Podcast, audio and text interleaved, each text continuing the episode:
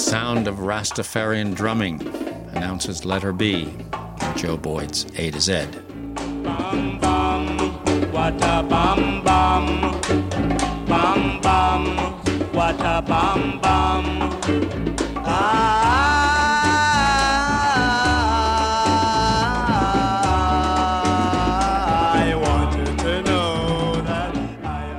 1966, when this track was recorded, Rastas were very controversial in Jamaica.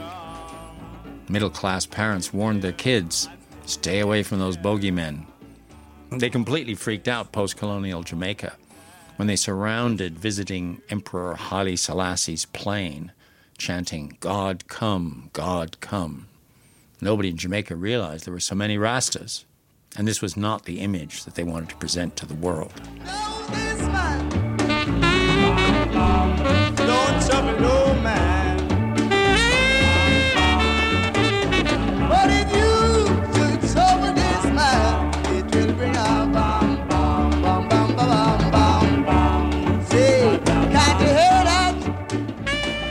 With this song, Bam Bam, Toots and the Maytals were telling the world you don't have to be afraid of Rastas. They don't mean any harm. They're righteous and peaceful, not looking for a fight.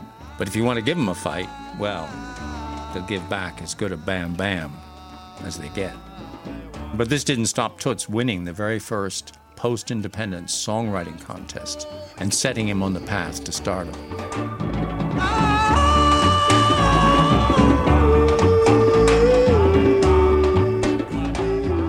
It's curious to recall that in the 60s, reggae was completely unknown in America and very uncool in Britain.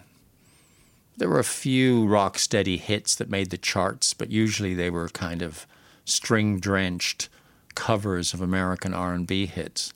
And the rootsier stuff, early ska, was the favorite of racist skinheads of all people rock fans, blues fans, jazz fans, folk buffs, everyone shunned Jamaican music in those days. All that changed in the early 70s when a trio of dreadlocked Jamaican musicians, Bob Marley, Peter Tosh, and Bunny Livingston, walked into Chris Blackwell's office at Island Records. Most record executives in those days would have called security, but Chris loved Rastas.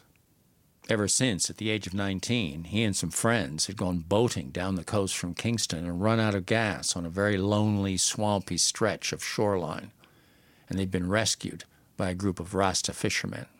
Chris wrote out a check to the Wailers, and the rest is history.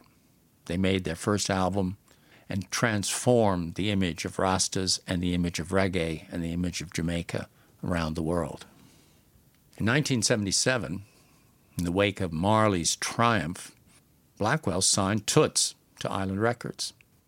His plan was to work with Toots the way he worked with Marley, who would record tracks in Jamaica, bring them to London or Nassau, and he and Blackwell together would overdub, edit, mix, and hone a record that could reach a worldwide market. But when Toots arrived in London with his tapes, Marley got jealous and sent a message to Blackwell that he was in Nassau with some new tracks and wanted Chris to come down and work with him. I was the lucky producer who got asked to finish off Toots's record, Reggae Got Soul, working with Toots's Jamaican producer, Warrick Lyn. One of the tracks I remember most vividly was a reworking of that very same Bam Bam. Only Toots now called it Rastaman.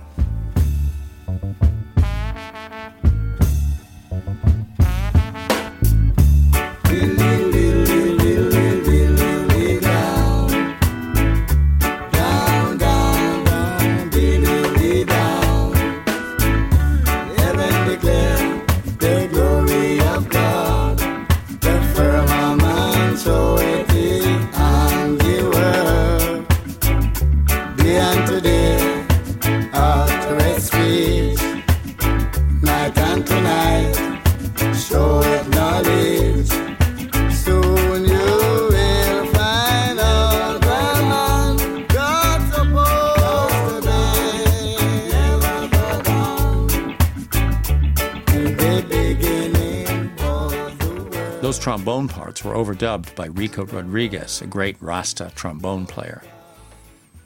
Toots had no written arrangements. He would just go into the studio and hum a melody line in Rico's ear, and Rico would try and follow it. When he got one line done, Toots would then hum a harmony. And once they got that done, we'd move on to the next bar. It was a very, very slow process. They went in the studio about nine and emerged about four in the morning with blood trickling down Rico's chin from his split lip. But he was grinning. I'd recorded Toots singing that harmony line. When we came to mix the record, I thought it would be fun to throw in some of Toots's harmony singing, along with Rico's trombone parts.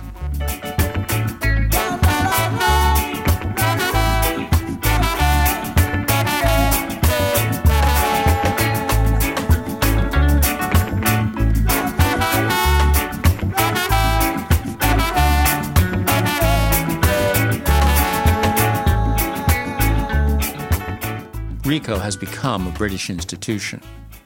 He's part of the house band on Jools Holland's television show, and he's a fixture in any event commemorating reggae's rich past. He's earned it.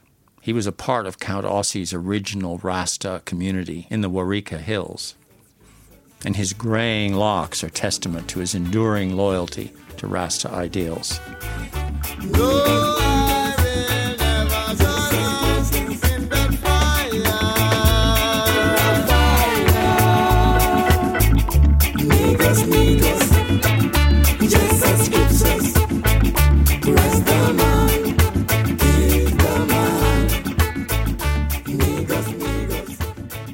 Toots, to me, is one of the world's great singers and songwriters.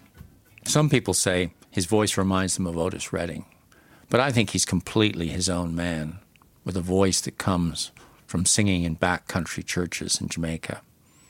His songs evoke the everyday life of poor people on that remarkable island whose music has reached every corner of the world. I'll never forget working on that album, and not just because of Toots. The night we recorded those Rastaman trombones, I was leaving the studio just as dawn was breaking. I gave a lift to the studio cook. He turned out to be Lucky Gordon, the man at the center of the Profumo scandal in 1962, Christine Keeler's West Indian lover. That led to producing the 1988 film Scandal, starring John Hurt, Bridget Fonda, but that's another story. Next week, the letter C. No trouble.